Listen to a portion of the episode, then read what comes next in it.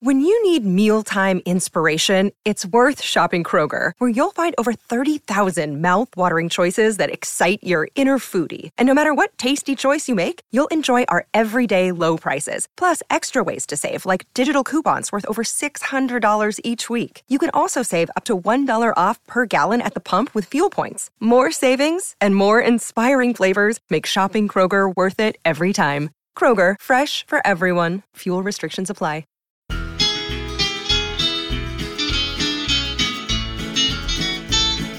The moment of the evening every K-State fan enjoys. Settle down and pour a whiskey, crack open a LaCroix. Please put your hands together and make a little noise for your favorite Wildcatters, the handsome Bosco boys. Ooh, Bosco's boys. Come on, boys. Boom, the boys are back and we are live from a location. We'll talk about that here in a second. But Blitz Month marches on and it was time. Uh, weirdly enough, I don't know if it's weird, um, but the highest rated and the most downloaded episode we've had all off season was this man. I could not hold off any longer. I crave those downloads. I crave the uh, validation from outside sources, even if none of it has to do with me. It is the Lord of the numbers and the nicest guy I know, Jimmy Goheen, aka KSU underscore fan, coming in for his Blitz month preview. Jimmy, how are you doing on this Saturday afternoon? And are you prepared? It's a week earlier than it was last year to give your Blitz month predictions are you going to shine bright like a diamond and excel in all your picks and predictions just like last year? Well, Scott, the goal is to become the best version of myself that I can be. Like we've learned that that's what your goal should be in life is to become the best version. And really, this podcast is about being the most together Bosco Boys podcast that we've ever seen. So if, that is any sort of precursor, a rampant gambling uh, scandal is going to take place uh, within the program of Bosco's Boys podcast, uh, and we will never ever reach the highs that we once did. Uh, for those of you who did not pick up on that reference, that was a beautifully executed dig at Matt Campbell. Uh, we'll see if we can reach uh, in any way to make fun of the Cyclones and their rampant gambling addiction, including gambling on yourself to lose, only to then beat Texas by 27. Uh, Only Iowa State can do that. Th- that Only is- Iowa State can That do that. is the most Iowa State thing possible. Um, we're coming live second straight year from Manhattan Brewing Company, uh, the greatest brewery in the state of Kansas, and I think the region. I'm drinking a delicious Golazo, and you're having from the tap a Bulleit Manhattan because they just started a great partnership with Bulleit Bourbon. Um, Jimmy, I don't think that there's a better place in the world to record a podcast. This is a solid spot. Good, good spot on points. Uh, great brewery. I do like the Manhattan. Very good job by uh, Manhattan Brewing Company getting this partnership going and uh, enjoying a little Manhattan, a little Bulleit Manhattan, solid whiskey. One of my probably my top ten bourbons that I'd like to drink. So it's good stuff. It's my favorite, and I think it just works out great that they have that partnership. They actually have a aged stout, uh, the Thick Boy, which I might have to get, even though it's back in like the high 90s again. I thought we made it through that, and me being a long sleeves year round guy, uh, it's a rough day for me. Uh, but I am who I am, and I'm not going to apologize for it. So I am going to pretend that it's maybe November and get the Thick Boy Stout as my next one. I'm having the Golazo, which is the beer they brewed with the women's soccer coaching staff. Absolutely delicious.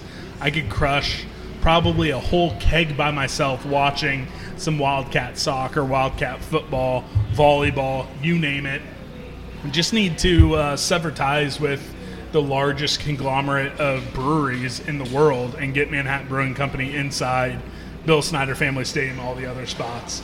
Um, I'm looking forward to this. Again, this is always, I, I think, no shade to everyone else who will come on Blitz Month. And we still have some great guests.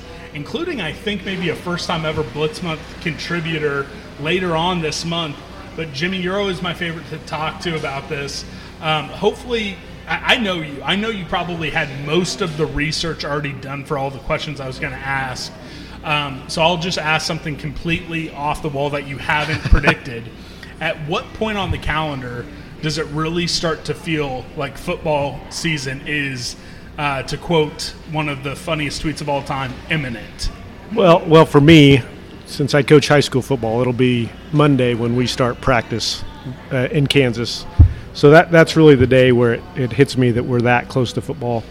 And then as we see more, you know, really a little bit this week when when Klieman had his first press conference and hearing him talk about actual practice and not just preseason stuff and summer stuff at Big 12 Media Day is another sign. But for me, it's going to be getting to, into football practice this week myself as a high school coach, and then getting more reports. Uh, it's nice that we have a staff that puts more stuff out there that we get to hear from uh, assistant coaches. That you know we get more and more information, uh, which will be fun to watch. And then uh, as that first game week approaches, then it will really hit home. Yeah, and, and I don't want to turn this into like making fun of the previous staff or anything like that because I'm accused quite often of doing that too much. But it, it is fun to hear stuff come out of camp, hear coaches talk, hear players talk, and then know when a depth chart comes out um, that like there's players who are actually still on the team, players that aren't out for like the season. Like you can't ever trust a college depth chart. Like you can't give it a hundred percent accuracy rating, but it's nice to at least be able to confidently give it an eighty-five percent rating. Yeah, I would, I would agree with that. It's it's nice to have solid information and and, and, and coaches that really like to engage the media. I think, uh, which is, is a good change from from where we were in the past.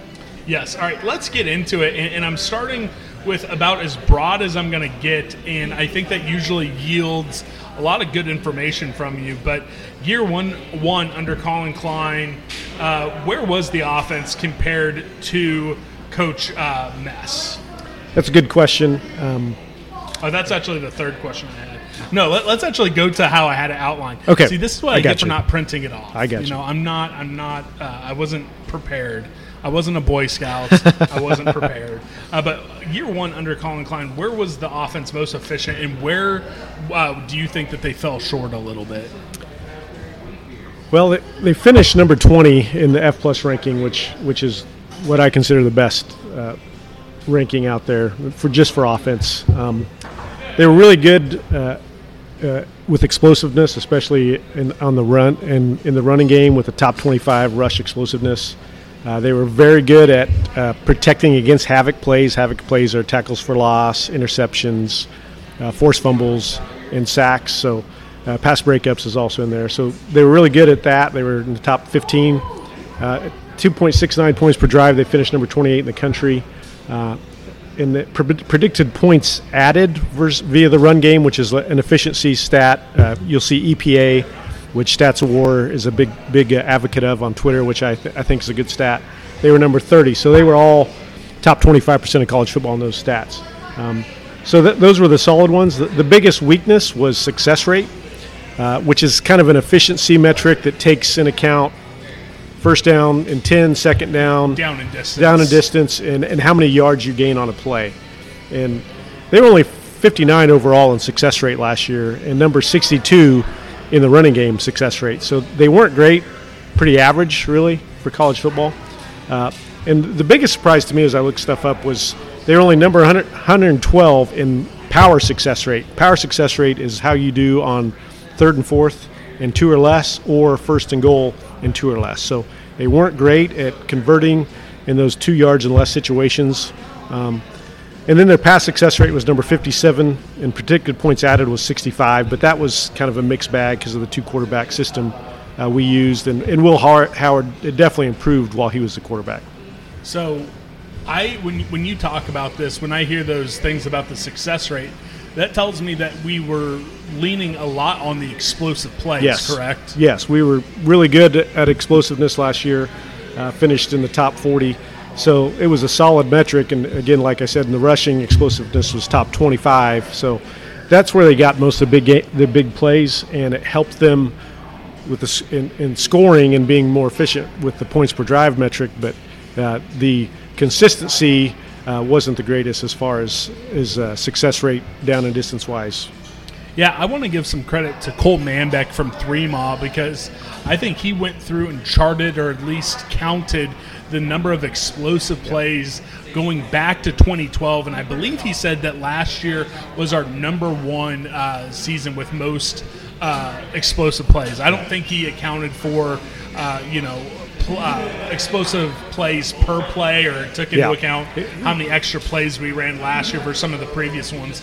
But that is exciting. And, and I almost kind of think that that is what um, made K State fans fall in love with that offense because I am going to go out of order because um, I, I go back to that Messingham offense, and, and I think, uh, and my memory might be wrong, but it always was an efficient offense, but it maybe lacked those explosive plays, and it definitely lacked any sort of pace, uh, being one of the slower teams in the nation under that. So when you try to look at those, and I apologize for going out of order, um, but how do you kind of measure last year's offense versus the Courtney Messingham offenses?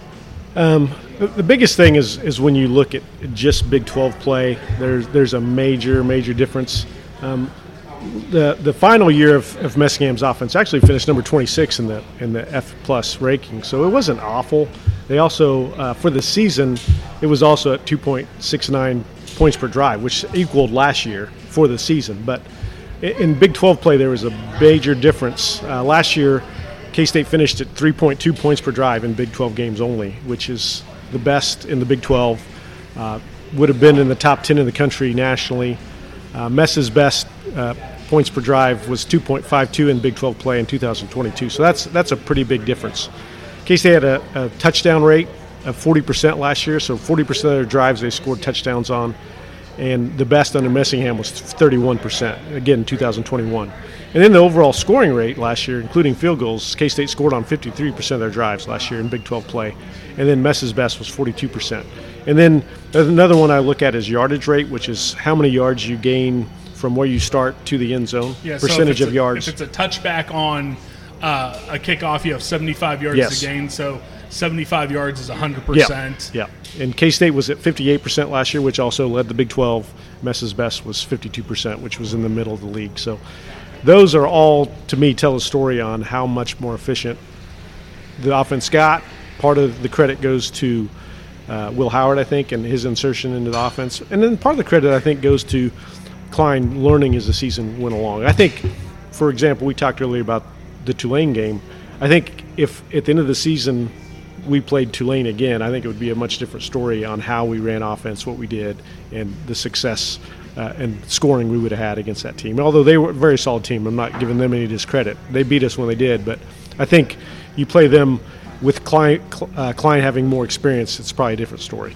Yes, and I don't have it in the uh, in the outline, but the Kleiman era playing G5 teams Yeah. uh, it's kind of kind of a wild stat. And of course, we're not doing ourselves any favor having Troy receiving votes in the coaches poll. I assume they'll be receiving votes in the AP poll. I do the pod poll, and I have Troy in our top tw- in my top twenty-five. So um, absolutely wild. Yeah, very wild. Absolutely wild. Um, let's get into the next one that I had in here. So, if you had to pin down one factor on offense and one on defense that if K State thrived this year, it would lead lead to a successful season. What would those factors be? Yeah, I would say offensively, um, the biggest thing they need to improve is the success rate that we talked about earlier. I think we've become a much more better offense if we're getting seven or eight yards on first down and we're getting half the yards on second down, et cetera, to, to bring that success rate up. Last year, our success success rate was just over 43%, under 44%.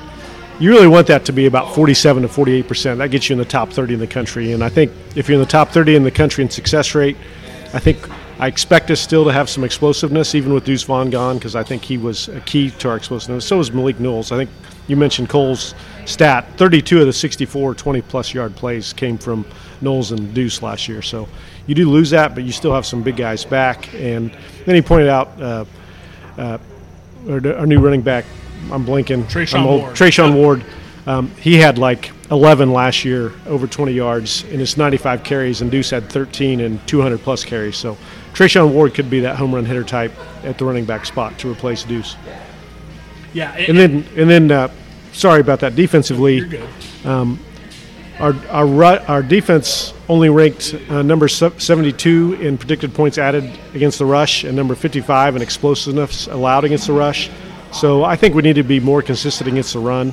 Um, it's kind of crazy to say in a year where we're replacing so much in the secondary, but as you know, three mile guys talked about, we've talked about, you know, we kind of have this trust in, in Klanderman and Klieman to, to fix the secondary and bring in guys that can play. So I think we'll get there.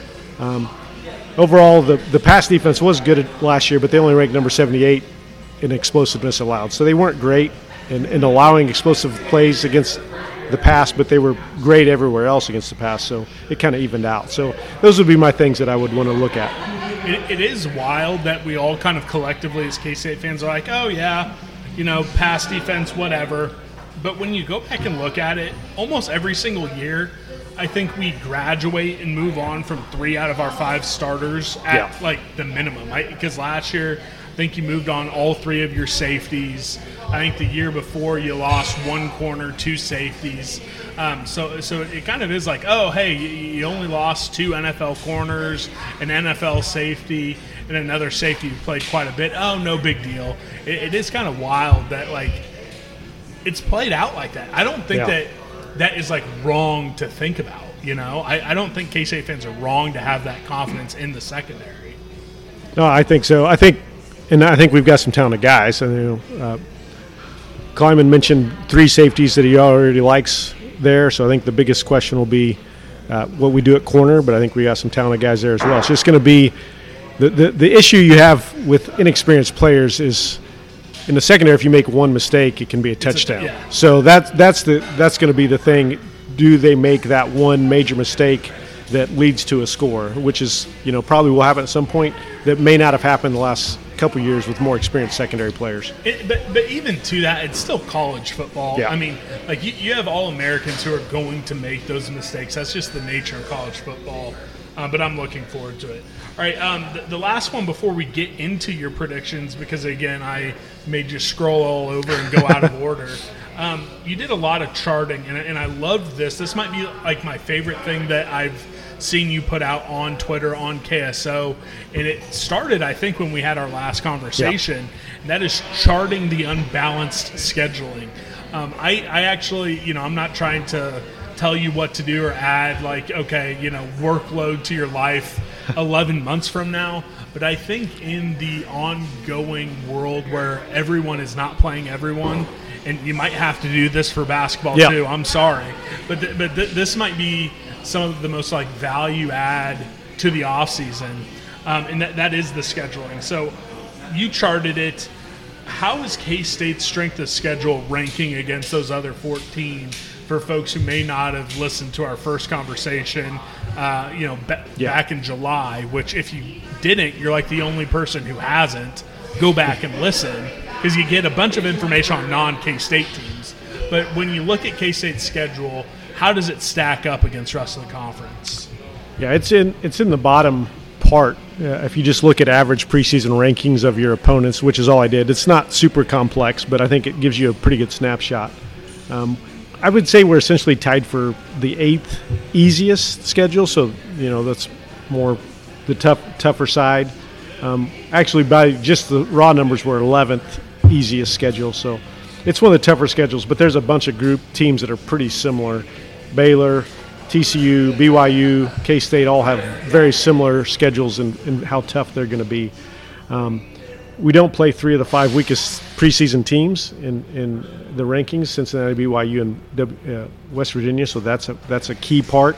Um, the key other key part is the way schedule has two very tough road games at Texas and at Texas Tech, two of the top five teams or six teams by most people. Plus, you got Oklahoma State and Kansas. So you have some tough teams in there. Um, the home schedule is is more favorable. TCU is our toughest opponent, followed by Baylor. So you've got a very decent home schedule, but it's going to be tough on the road.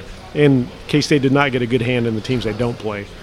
Yeah, and, and so th- that's a very good point. and I think some other uh, you know publications and they might not be as analytical as you. They might be going off of eye tests. I've seen K State listed as a top ten tough schedule in the nation by Well, some metrics and some Yeah, publications. and then when you throw in Troy and Missouri in the non-conference, that that does put it up there. Hell, SEMO's being projected to win the Ohio Valley Yeah. Conference. They're going to be a top 25 FCS team.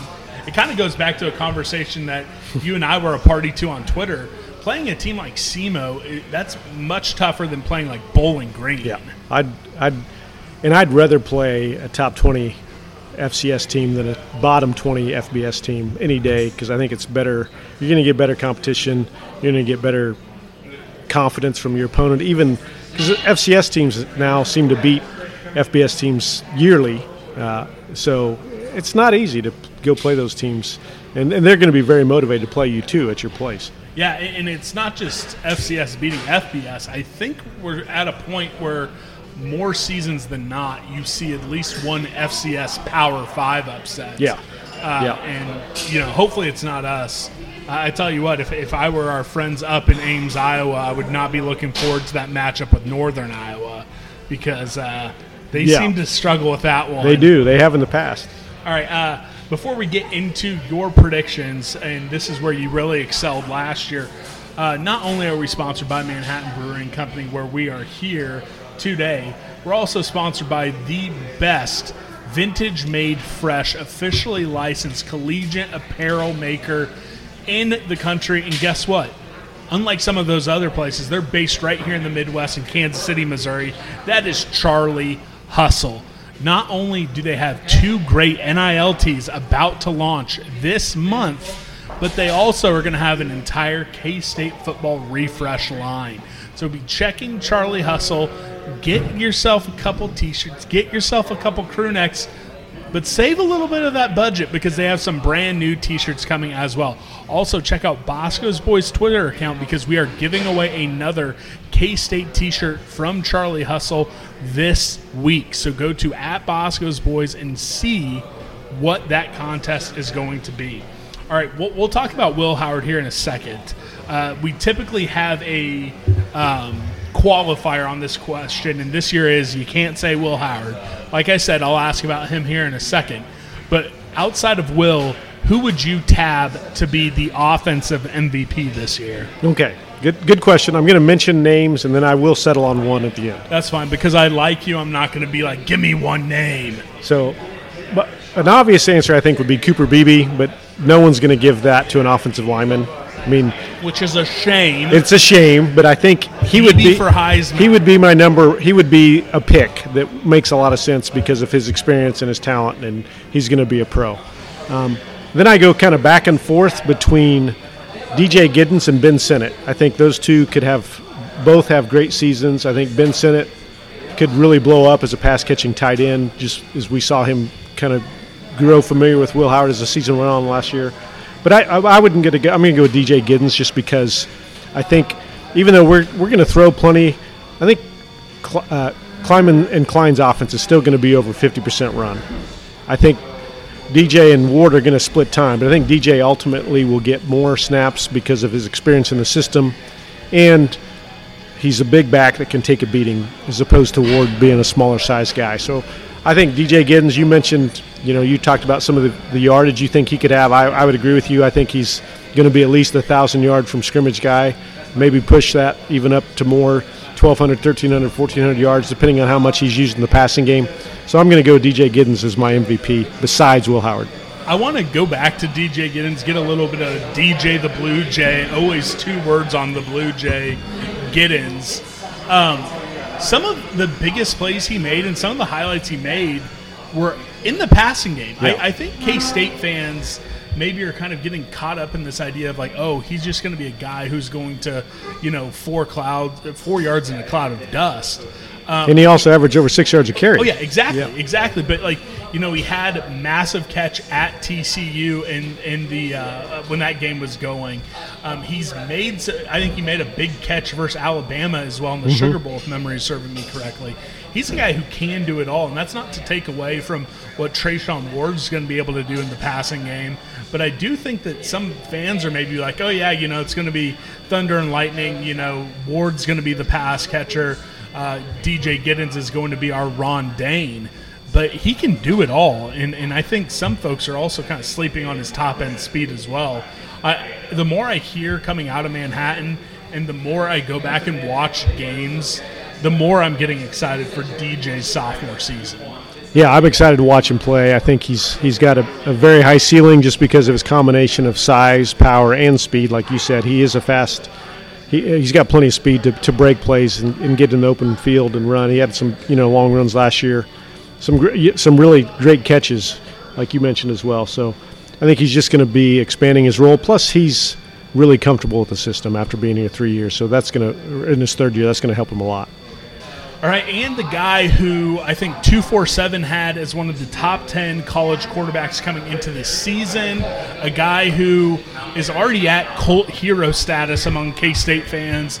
And I've been kind of championing this campaign that if he has the type of year that I think K State fans are having, I'm going to be 45, 46 on Twitter arguing with a college kid when they try to say that Will Howard was better than Collin Klein or Michael Bishop because I think he's going to have that big of a season. And hell, he might take the Cooper Beebe route and say, the NFL can wait. I want to play with my brother and come back next season as well. But Will Howard, first off, what a meteoric rise as I wrote him off. I wasn't the only one. But uh, yeah. as the Aggieville Alley Cats like to say, they were the only podcast that believed in him. Might not have been the only people. They're the only podcast, and they like to remind me of that. And I don't shy away from it. I, I completely own up to it. I was melting down when he came in down in Fort Worth, and then sure enough, he led us to our third Big 12 title ever. What sort of season are you going to expect, and what are you hoping to see from Will Howard this season? I, I think he could legitimately be one of the top five passing seasons in K State history. Um, there's only been two guys get over 3,000 yards passing. That's Jake Waters and Josh Freeman. Uh, so I think, really, if you look at his numbers per game last year and a 13th game because of the Big 12 championship game, he, he could have pushed 3,000 yards last year had he played the whole season. So uh, I fully expect him to pass Chad May. Chad May had 2,682 yards and to be fifth. I think he also could push for the touchdown record as well. Um, uh, Ell Roberson has that record at 24, so uh, he would he would he was on pace last year to throw 27 or 28 touchdowns. So I think it's not illegitimate to say he could be one of the all-time great passers at K-State. Plus, you know, he can run a little bit. I think they did a good job of limiting that with him um, once once he became the starter. But I think he's legitimately could go down as one of the best single seasons ever at K State this season. So, if if this were to be the final season for you, this is kind of an auxiliary question I've asked to some folks. What would he have to do to be in that conversation for number three, number four K State quarterback of all time, depending on your thoughts about you know Lynn Dickey? I kind of dismiss him because like yeah. whatever i could have been an all-american quarterback back then i'm kidding i'm kidding i'm kidding all of the aged, well aged boneheads do not come and try to kill me for saying that. It was a joke. But I, I have it Bishop 1, Collin Klein 2, um, and probably Lynn Dickey, uh, 3 Ell Roberson around mm-hmm. there. Daniel Sams has a shout for number three as well. Uh, but, but what would Will Howard have to do to be in that conversation and truly be like, okay, hey, he is number three? Um, because unless he's a Heisman finalist, I, I think the ceiling on him is three. Yeah, I, I think if he pushes that 3,000 yard passing mark, pushes that 22, 23, 24 touchdown mark, and K State lands in Arlington again, he's definitely in the he's definitely in the top three for me.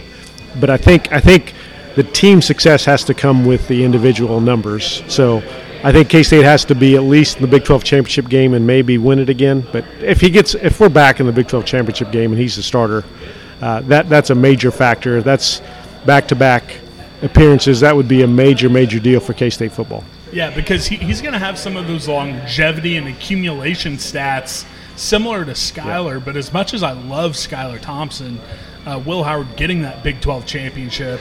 Um, that is what separates him from that class of Skylar, separates him from guys like, uh, you know, Jake Waters already. Probably puts him having that championship, puts him in the conversation, assuming this season goes even close to what is planned, like at, with Chad May, around Beasley, all those names.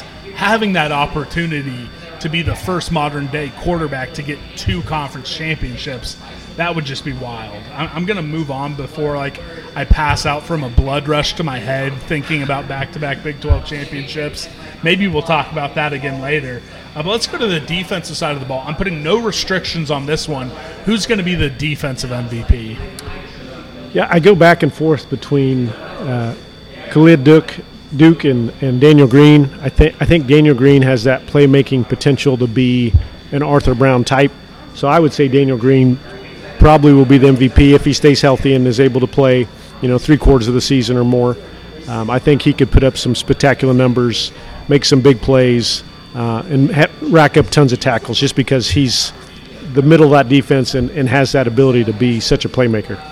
I love that one, and I love that he came back. Again, longtime listeners know that we kept saying he can come back, but we don't anticipate him doing it. That was like the biggest surprise for the offseason for me and uh, if he can stay healthy, I, I think he's going to be the real deal. Um, let's move on to the next one. One of my favorites, one of my two favorites. Everyone knows my number one favorite is the gauntlet question. But my, my favorite this year is who could be that breakout player of the year on offense?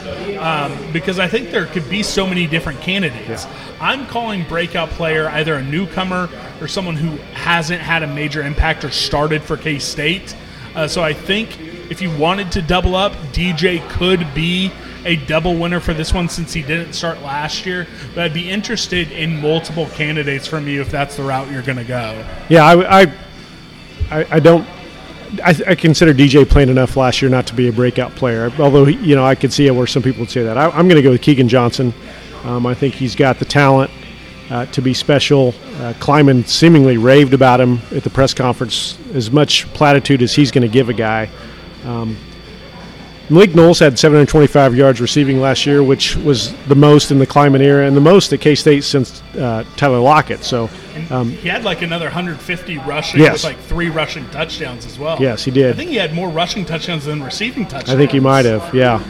No one, no one else under Klieman has gotten over 600 yards receiving. I think Johnson is definitely going to push to be a 600 plus guy and maybe could surpass Knowles for the most ever in the Klieman era. I think he's a guy that could really push that. Um, other guys, I, I would consider Sinnott as not a breakout guy because he played a lot last year, but he could push that 500 yard boundary. I think Phil Brooks could push that 500 yard boundary, but I'm putting Johnson as the breakout guy, the newcomer that's going to be special in this offense. Yeah, and just so the state of Iowa and their football players can catch a little bit more strays it's a good thing that Keegan Johnson was the yeah. wide receiver we got from yes, Iowa. Not instead Arland of, Bruce. yeah, instead of Mr. Bruce the fourth. Uh, let's go to the next one. Defensive breakout player. Again, a, a, lot of guys in the secondary, and probably a pretty important guy anchoring the defense as well as candidates. Where do you land for this one? I, I go with Uso. I think uh, Seumalo is the the key, maybe to the defense, just because he's replacing a guy that you know, we talked about it, I think last time, Eli Huggins and what he did in the middle of that defense. It's a key for the odd front to have a nose guard that can take up two or three guys per play, that can play 50, 60 snaps per game. Uh, we don't know if Uso can do that yet, but I, I think he's got the potential to be able to do that. He's probably not a guy that's going to be putting up a bunch of stats. He's not going to have a bunch of sacks or tackles for loss or tackles, period. But he can make a ton of plays just by anchoring the middle of that defense and shoring up – that defensive line. And everything from camp so far has been solid on the defensive line. So I think he's he's got potential to be that kind of guy. That might be the one player on defense I key in the most the entire non-con because if you're only a you know a ball watcher or a box score watcher, uh, the impact of defensive tackle, especially a nose guard in the yeah. three three five, you're not going to pick up on it.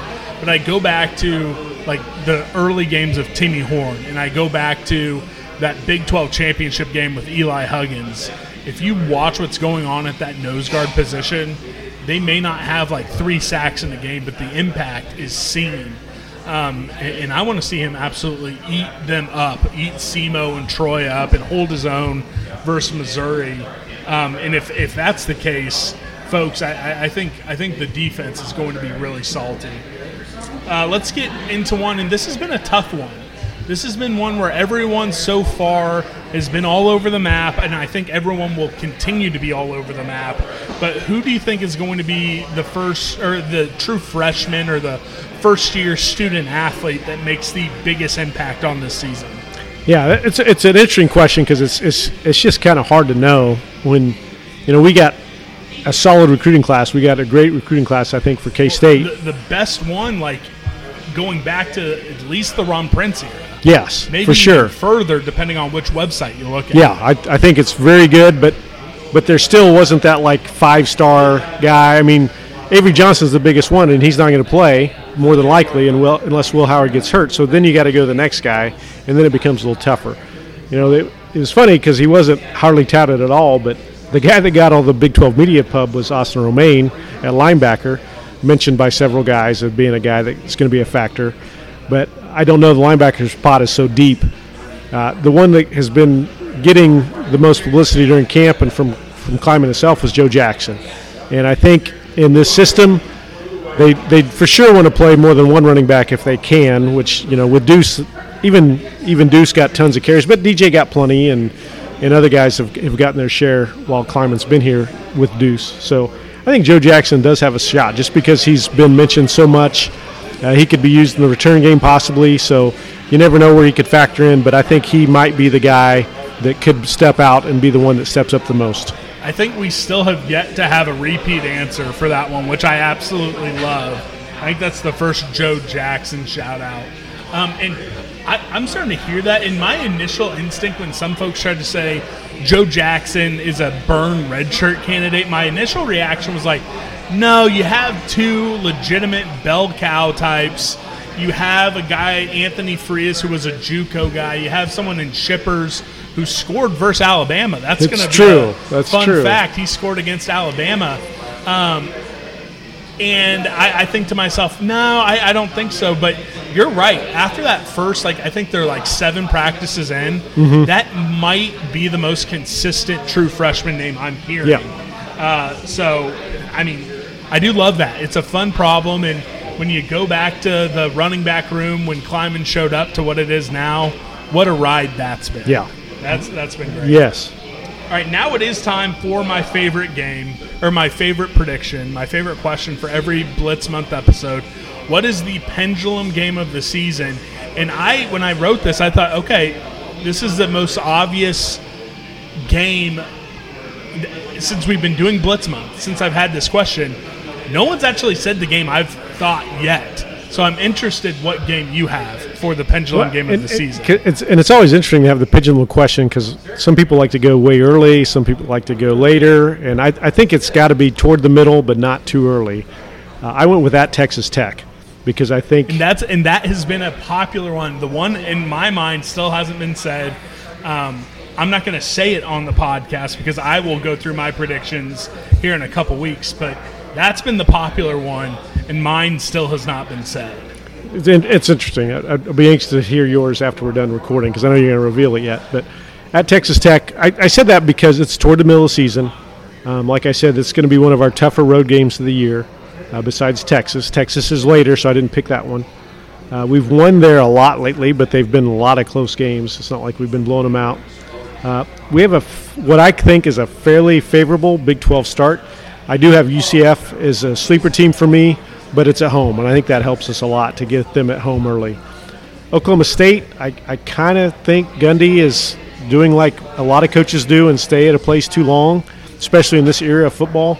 And I, I'm not a big believer in Oklahoma State, and I don't think they have right now what it takes. And I don't know if he can build the culture anymore to be successful in modern college football. But we'll see. Maybe he proves me wrong. Um, so that's kind of why I bypassed those games. And I, Houston, I don't think is very good. We get them at home. I think we should handle them. So that's why I went with at Texas Tech. It, I think tell me if I'm wrong when I say this. I think K State fans, and I might be basing this off of a throwaway comment or two on Twitter and on message boards, but I don't think K State fans realize the absolute chokehold we've had on Texas Tech post Mike Leach. I believe it is 11 out of the last 12 and seven of the last seven, I think. Um, that's what it is. It, it is like an insane amount. Yeah, we've we've won uh, for sure five in a row. I, I, went back five years. I had it written yeah. down somewhere, but yeah, yeah, we have we have owned them very consistently since Mike Leach, and we have won there. We've won here. Usually, we've won pretty big at home, and then there's been close, but we've won there consistently. So it's it's been nice to, to have a handle on them. Yeah, I, I think Mahomes' sophomore year is the only one we've lost in this run, and then we beat Mahomes in his junior year, including uh, a DJ Reed pick six. And I want to give a shout out to Grant Nicholson, who was on play by play for student radio at the time, and that's his pinned tweet on Twitter. And I love going back and listening to his call of a Patrick Mahomes pick six to ice the game in favor of K State in Manhattan. So uh, that's that's a fun one. And again, I, I I've gone on with I think three Texas Tech podcasts at this point. Low key, outside of obviously Texas and maybe TCU because I think they have TCU as well. They really had this game versus K State circled, not only because we won the conference last year, but because that long run of dominance. Yeah, yeah, we've won 11 of 12. Okay, 11 yeah, 11 of 12. of 12, yeah. Hope we keep that going. Yeah. So that's like what outside of KU, that's our best run this century. Yes. Or yes. I guess I shouldn't say century. The, the last fifteen yeah, years. it is. Yeah.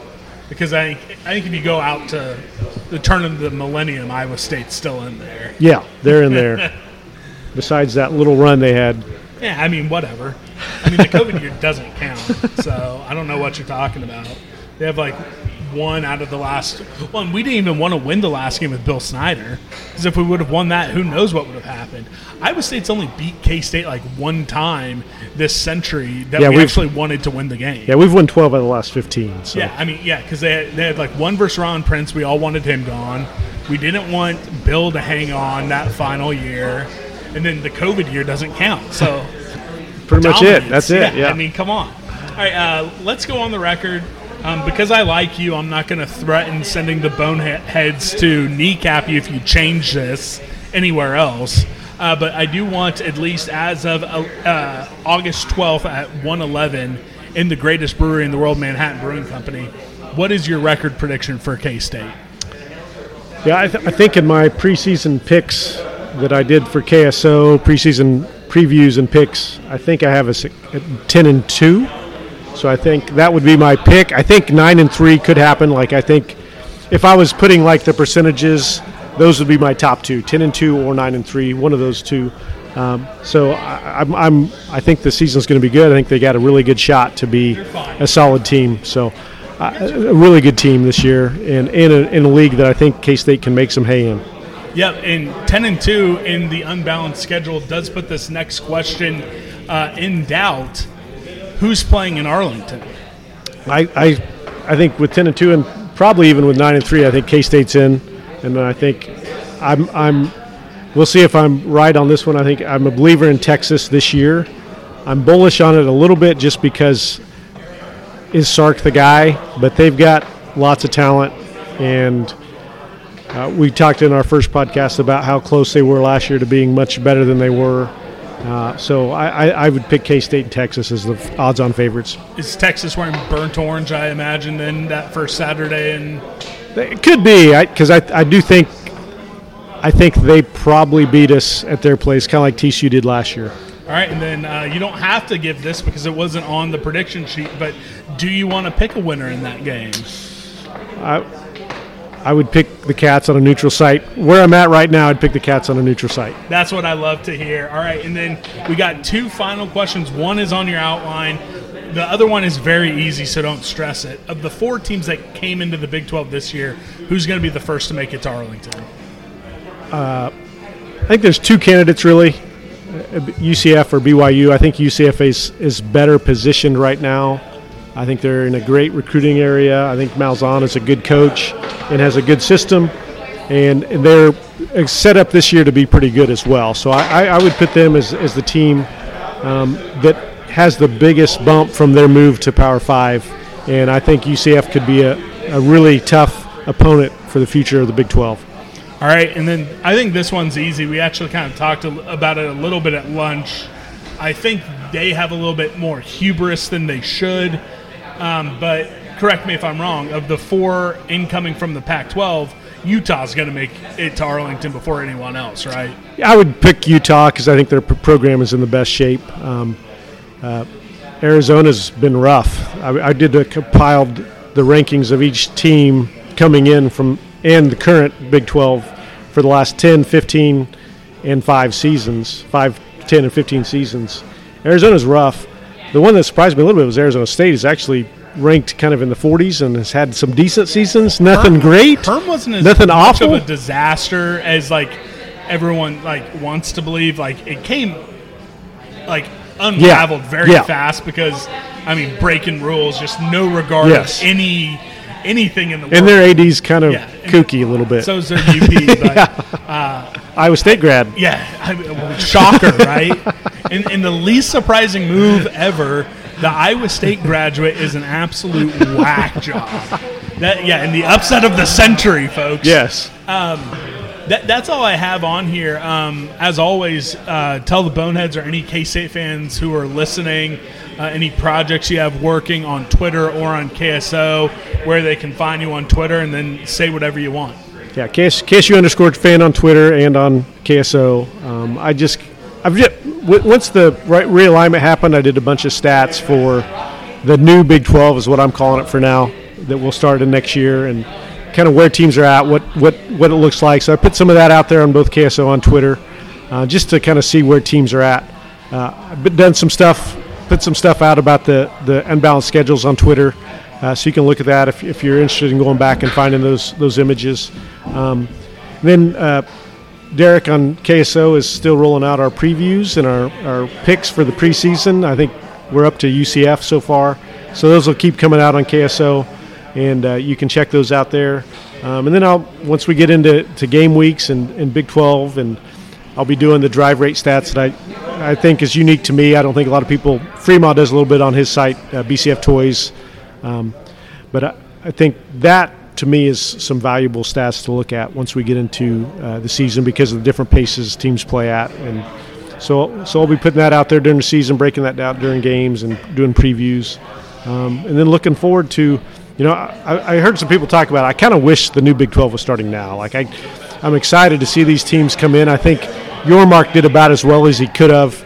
I'm excited about the, the direction of the league, uh, but but for now we got to look toward this season. I think this is you know the highest K State's been ranked uh, for years uh, in the preseason. So looking forward to a possible chance for a team to go back to back Big 12 championship games for the first time in my lifetime, which would be a lot of fun yes, it would be a lot of fun, and I can't wait. It's almost here, and uh, we're, we're going. We're going to have a show every day this week, working on hopefully a recurring, pretty big guest. Hopefully, we have that at some point this week. I can't tell you whether it's going to be Tuesday or Friday or when it's going to happen. I'm going to break down and talk about what I think are the five biggest storylines to follow all K State football season long. So be tuned in for that. Um, so, yeah, it's another great week at Bosco's Boys, and thank you, Jimmy. It's always a blast having you on. You're my favorite guest. Whenever the show eventually ends, you will be the final guest we have on uh, as part of our uh, farewell tour.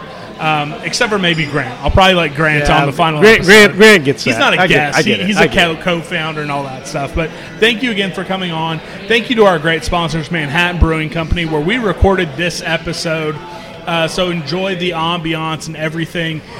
I hope you guys feel when you listen to this, and this is why Grant and I originally started recording in breweries and uh, bars. Uh, because our conversations when we decided we were going to do this show, it's like, oh hey, this is what we talk about when we're at a brewery together. Um, and we thought that that would be a fun vibe. Now, ever since COVID happened, it doesn't happen very often. Actually, I think this is the first time since you and I were in Manhattan Brewing Company last year. But I hope it kind of gives a throwback. It gives a fun little bit of extra atmosphere and vibe. I hope you guys all enjoyed it. I'm hoping to get into Manhattan Brewing Company to do some more shows here soon. Again, check them out every time you're in Manhattan. I talked to a bonehead before we started recording. He politely was telling his liquor store to carry Manhattan Brewing Company. Now they have four packs of Towny Wheat every single week coming to their uh, to their local liquor store. So if you do the same, you can get it. But remember, every time you come into Manhattan, get one or two crowlers, get a couple pints. Hey, get a cocktail with uh, Bulleit Bourbon. They have that great collaboration going on right now. So check them out. And then, of course, go to charliehustle.com. Vintage Made Fresh. We're going to have a giveaway going. If you're an early listener, if you're listening to this Monday morning, because I need to give Jimmy the number one slot. Monday's our number one slot. He gets the number one slot. Um, if you're listening to it early, check it out early afternoon, around noon, around 1. We'll have our giveaway uh, contestant rules, contest rules, and then you can be getting a free Charlie Hustle shirt. Winner announced on Friday. So for Jimmy, for Manhattan Brewing Company, for Charlie Hustle, for my dog Chauncey back home. He's a good boy, the best dog in the world. We love you guys, and go cats. It's time to get set for the cat attack.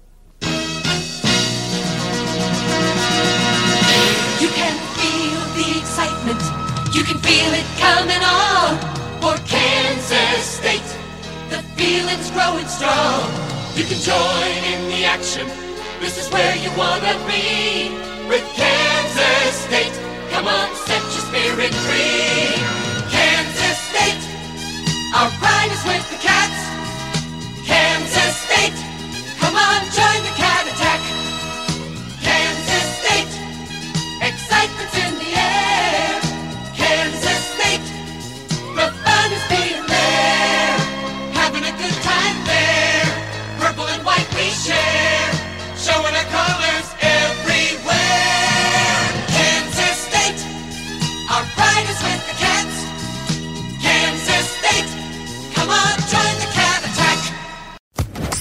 Social Podcast Network.